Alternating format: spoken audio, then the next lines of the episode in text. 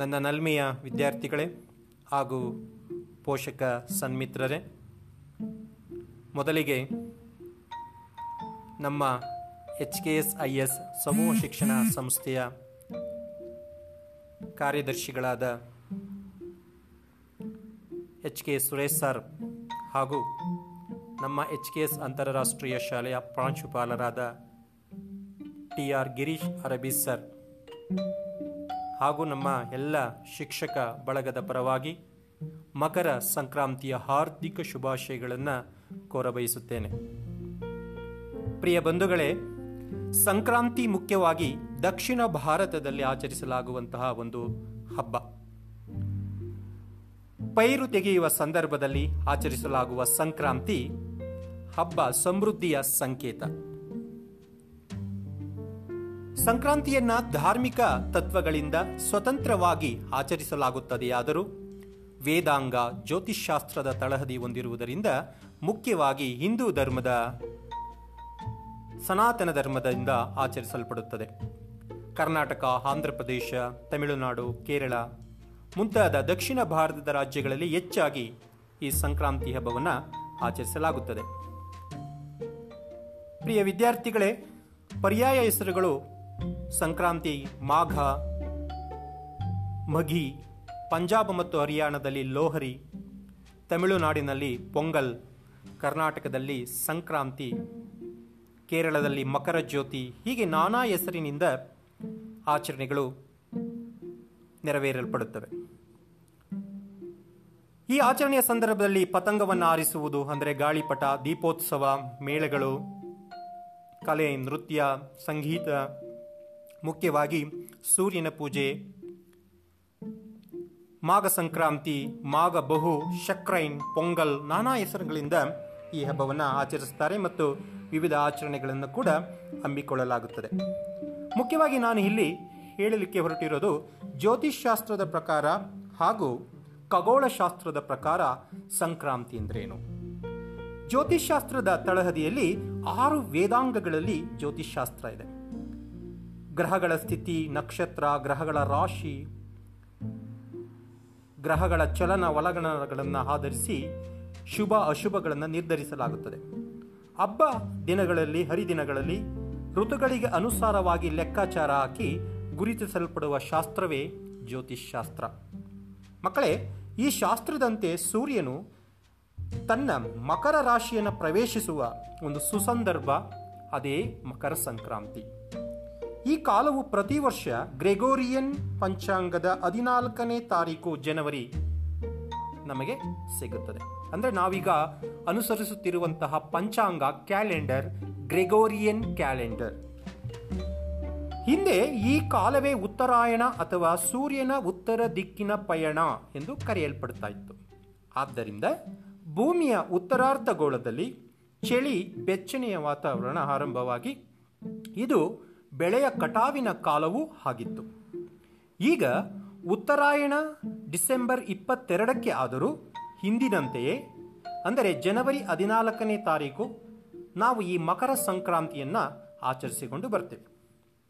ಈ ಮಕರ ಸಂಕ್ರಾಂತಿಯಂದೇ ಉತ್ತರಾಯಣದ ಆಚರಣೆಯೂ ನಡೆಯುತ್ತದೆ. ಮಹಾಭಾರತದ ಕಥೆಯಲ್ಲಿ ಇಚ್ಛಾಮರಣಿಯಾದ ಭೀಷ್ಮರು ತನ್ನ ಪ್ರಾಣವನ್ನು ಬಿಡಲು ಉತ್ತರಾಯಣ ಪರ್ವಕಾಲವನ್ನು ಕಾದಿದ್ದರು ಎಂಬ ಉಲ್ಲೇಖ ನಮಗೆ ಲಭ್ಯ ಆಗುತ್ತೆ. ಪ್ರಿಯ ಬಂಧುಗಳೇ, ಎರಡನೇ ಒಂದು ಆಧಾರ ಖಗೋಳಶಾಸ್ತ್ರ. ಸೂರ್ಯೋದಯ ಪೂರ್ವ ಸೂರ್ಯಾಸ್ತಮಾನ, ಪಶ್ಚಿಮ ಎಂದು ಹೇಳುತ್ತೇವೆ ನಾವು. ಯಾವುದೇ ಕರಾರುವಕ್ಕಾಗಿ ಸೂರ್ಯ ಪೂರ್ವದಲ್ಲಿ, ಉದಯವಾಗಿ ಪಶ್ಚಿಮದಲ್ಲಿ ಸೂರ್ಯಾಸ್ತಮಾನವಾಗುವುದು ವರ್ಷದಲ್ಲಿ ಎರಡು ದಿನ ಮಾತ್ರ. ಆ ದಿನಗಳನ್ನು ನಾವು ಆಂಗ್ಲ ಭಾಷೆಯಲ್ಲಿ ಈಕ್ವೆನಾಕ್ಸ್ ಅಂತ ಕರಿತೀವಿ.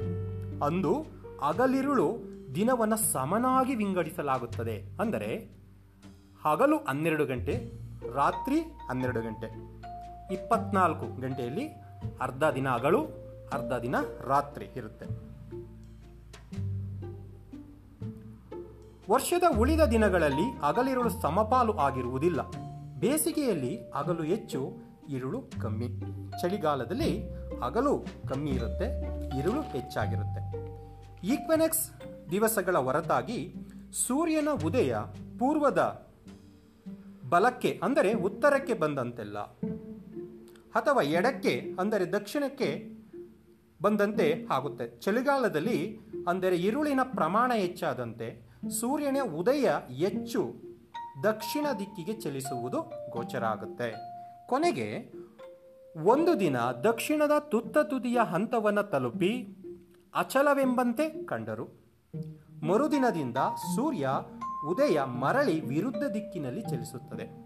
ಅಂದರೆ ಸೂರ್ಯ ಇನ್ನು ದಕ್ಷಿಣ ದಿಕ್ಕಿನತ್ತ ತನ್ನ ಚಲನವನ್ನು ನಿಲ್ಲಿಸಿ ಉತ್ತರಕ್ಕೆ ಚಲಿಸಲು ಪ್ರಾರಂಭಿಸುತ್ತಾನೆ.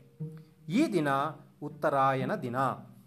ಅದನ್ನು ಆಂಗ್ಲ ಭಾಷೆಯಲ್ಲಿ ವಿಂಟರ್ ಸೊಲೆಸ್ಟಿಕ್ ಅಂತ ಕರೀತಾರೆ.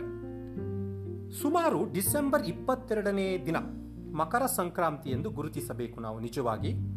ಆದರೆ ನಾವು ಜನವರಿ ಹದಿನಾಲ್ಕನೇ ತಿಂಗಳಿನಲ್ಲಿ ಮಕರ ಸಂಕ್ರಾಂತಿಯನ್ನು ಆಚರಿಸುವುದು ಲೋಕರೂಢಿಯಾಗಿ ಬೆಳೆದು ಬಂದಿದೆ. ಮಕ್ಕಳೇ, ಈ ಮಕರ ಸಂಕ್ರಾಂತಿಯಲ್ಲಿ ಏನೆಲ್ಲ ವಿಶೇಷತೆಗಳಿರುತ್ತೆ? ಎಳ್ಳು, ಬೆಲ್ಲ, ಉರಿಗಡಲೆ, ಕಬ್ಬು, ಹಣ್ಣು, ಕಡಲೆಕಾಯಿ, ಕೊಬ್ಬರಿ, ಅಲ್ವಾ? ಸೊ, ಇನ್ನು ಅವರೆಕಾಯಿ, ಇದನ್ನೆಲ್ಲದನ್ನು ಕೂಡ ನಾವು ಈ ಸುಗ್ಗಿಯ ಸಂದರ್ಭದಲ್ಲಿ ನಾವು ಅದನ್ನು ಸ್ವೀಕರಿಸ್ತೀವಿ, ಮನೆ ಮನೆಗೆ ಎಳ್ಳನ್ನು ಬೀರ್ತೀವಿ. ಎಳ್ಳು, ಬೆಲ್ಲವನ್ನು ತಿಂದು ಒಳ್ಳೆ ಮಾತನಾಡು ಎಂಬ ಒಂದು ನಾಣ್ಣುಡಿಯಂತೆ ಸ್ನೇಹವನ್ನು ಒಬ್ಬರಿಗೊಬ್ಬರಿಗೂ ಪಸರಿಸುವಂತಹ ಹಬ್ಬವೇ ಈ ಸಂಕ್ರಾಂತಿ. ಮಕ್ಕಳೇ, ಇದನ್ನು ತಮಿಳುನಾಡಿನಲ್ಲೂ ಕೂಡ ಆಚರಿಸ್ತಾರೆ. ಪೊಂಗಲ್ ಎಂಬ ಹೆಸರಿನಲ್ಲಿ ಹೊಸ ಬಟ್ಟೆಗಳನ್ನು ಧರಿಸ್ತಾರೆ. ಇದು ಸಮೃದ್ಧಿಯ ಸಂಕೇತ. ಹಾಲು, ಬೆಲ್ಲವನ್ನು ಕಾಯಿಸಿ ಪಾತ್ರೆಯಲ್ಲಿ ಗೋಪೂಜೆಯನ್ನು ಮಾಡ್ತಾರೆ. ಇದನ್ನು ಕೆಲವು ಕಡೆಗಳಲ್ಲಿ ಜಲ್ಲಿಕಟ್ಟು ಅಂತಲೂ ಕೂಡ ಆಚರಣೆಯನ್ನು ಮಾಡ್ತಾರೆ. ಕೇರಳದಲ್ಲಿ ಮಕರ ಜ್ಯೋತಿ ದರ್ಶನ ಆಗುತ್ತೆ. ಡಿಸೆಂಬರ್ ತಿಂಗಳಿನಲ್ಲಿ ಅದು ಕೂಡ ಮುಖ್ಯವಾಗಿ ಮತ್ತು ಜನವರಿ ತಿಂಗಳವರೆಗೂ.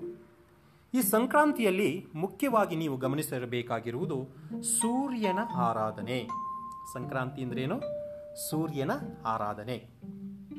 ಅದಕ್ಕೆ ನಾವು ಹೇಳ್ತೀವಿ ಅಗ್ನಿರ್ಜ್ಯೋತಿನ್ ಅಹಂ ಶುಕ್ಲ ಷಣ್ಮಾಸ ಉತ್ತರಾಯಣ ತತ್ಪ್ರಾಯತ್ ಗಚ್ಚಂತಿ ಬ್ರಹ್ಮ ಬ್ರಹ್ಮ ಜನಾಃ ಅಗ್ನಿರ್ಜ್ಯೋತಿರ್ ಅಹ ಶುಕ್ಲಾ ಷಣ್ಮಾಸ ಉತ್ತರಾಯಣ ತತ್ಪ್ರಾಯತ್ ಗಚ್ಚಂತಿ ಬ್ರಹ್ಮ ಬ್ರಹ್ಮನಿದೋ ಜನಾಃ ಅಂದರೆ ಎಲ್ಲ ಕಾರ್ಯಗಳು ಶ್ರೇಯಸ್ಕರವಾಗಿ ನಡೆಯುವುದು. ಯಾವಾಗ? ಈ ಸೂರ್ಯನ ಉತ್ತರಾಯಣಕ್ಕೆ ಬಂದ ಮೇಲೆ ನಮ್ಮೆಲ್ಲ ಕಷ್ಟಗಳು ದೂರ ಆಗುತ್ತೆ. ಏನು ನಾವು ಈ ವರ್ಷ ಕಷ್ಟವನ್ನು ಅನುಭವಿಸಿದ್ವಿ. ಕಳೆದ ವರ್ಷ ಆ ಎಲ್ಲ ಕಷ್ಟಗಳು ದೂರ ಆಗುತ್ತೆ. ಸ್ವರ್ಗದ ಬಾಗಿಲು ತೆಗೆಯುತ್ತೆ. ಮನಸ್ಸಿನ ಕತ್ತಲು ದೂರ ದೂರ ಆಗುತ್ತೆ. ಅದಕ್ಕೆ ನಾವು ಮಕರ ಜ್ಯೋತಿ, ಸಂಕ್ರಾಂತಿ ಅಲ್ವಾ, ಪೊಂಗಲ್. ಹೀಗೆ ನಾನಾ ಹೆಸರಿನಿಂದ ಈ ಹಬ್ಬವನ್ನು ಮಕ್ಕಳೇ ಆಚರಿಸಿಕೊಂಡು ಬರ್ತಾರೆ. ಪ್ರಿಯ ವಿದ್ಯಾರ್ಥಿಗಳೇ ನೀವು ಈ ದಿನ ತರಗತಿಯಲ್ಲಿ, ಈ ದಿನದ ವಿಶೇಷವಾದ ಮಾಹಿತಿಯಲ್ಲಿ ಸಂಕ್ರಾಂತಿ ಹಬ್ಬ, ಅದರ ವಿಶೇಷತೆ, ಖಗೋಳಶಾಸ್ತ್ರದ ಪ್ರಕಾರ ಹೇಗೆ ನಾವು ಸಂಕ್ರಾಂತಿಯನ್ನು ಆಚರಿಸ್ತೀವಿ ಜ್ಯೋತಿಷಾಸ್ತ್ರದ ಪ್ರಕಾರ ನಾವು ಹೇಗೆ ಸಂಕ್ರಾಂತಿಯನ್ನು ಆಚರಿಸ್ತೀವಿ, ಜೊತೆಗೆ ವಿವಿಧ ರಾಜ್ಯಗಳಲ್ಲಿ ಹೇಗೆ ಸಂಕ್ರಾಂತಿಯನ್ನು ಆಚರಿಸಲ್ಪಡ, ಆಚರಿಸಲ್ಪಡ್ತಾರೆ, ಮತ್ತು ಯಾವ್ಯಾವ ಹೆಸರಿನಿಂದ ಸಂಕ್ರಾಂತಿಯನ್ನು ಆಚರಿಸ್ತಾರೆ ಇವು ಎಂಬೆಲ್ಲ ವಿಚಾರಗಳನ್ನು ನಾವು ಗ್ರಹಿಸಿಕೊಂಡ್ವಿ. ಮಕ್ಕಳೇ, ಒಂದು ಚಿಕ್ಕ ಪರೀಕ್ಷೆ. ಅಂದರೆ ಹತ್ತು ಅಂಕಗಳಿಗೆ ಈ ಸಂಕ್ರಾಂತಿ ಹಬ್ಬಕ್ಕೆ ಸಂಬಂಧಪಟ್ಟಂಥ ಕೆಲವು ಪ್ರಶ್ನೋತ್ತರಗಳನ್ನು ನಾನು ಕೊಟ್ಟಿದ್ದೀನಿ. ಅವುಗಳಿಗೆ ಒಂದು ಪದಗಳಲ್ಲಿ ನೀವು ಉತ್ತರವನ್ನು ಬರೆದು ನಮಗೆ ನಾಳೆ ಬರುವ ಶಾಲೆಗೆ ಬಂದಂಥ ಸಂದರ್ಭದಲ್ಲಿ, ಅಂದರೆ ಹದಿನೈದನೇ ತಾರೀಕು, ಅದನ್ನು ನೀವು ನಮಗೆ ಪ್ರತಿ ಕನ್ನಡ ಶಿಕ್ಷಕರಿಗೂ ತಲುಪಿಸಬೇಕು. ಇದು ಪ್ರಾಂಶುಪಾಲರ ಆಜ್ಞೆಯು ಕೂಡ ಆಗಿರುತ್ತೆ. ಮತ್ತೊಮ್ಮೆ ಮಕ್ಕಳೇ, ಎಲ್ಲರ ಪರವಾಗಿ, ಪ್ರಾಂಶುಪಾಲರ ಪರವಾಗಿ, ಆಡಳಿತ ಮಂಡಳಿಯ ಪರವಾಗಿ, ಎಲ್ಲ ಶಿಕ್ಷಕ ಬಳಗದವರ ಪ್ರಕಾರವು ಬಳ ಪರವಾಗಿ ಆತ್ಮೀಯ, ಹೃತ್ಪೂರ್ವಕ, ಮಕರ ಸಂಕ್ರಾಂತಿಯ ಶುಭಾಶಯಗಳನ್ನು ಕೋರ್ತಾ ಇದ್ದೀನಿ.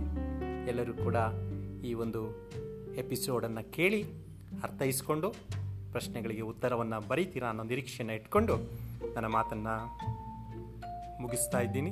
ಎಲ್ಲರಿಗೂ ಒಳ್ಳೆಯದಾಗಲಿ ಶುಭ ದಿನ.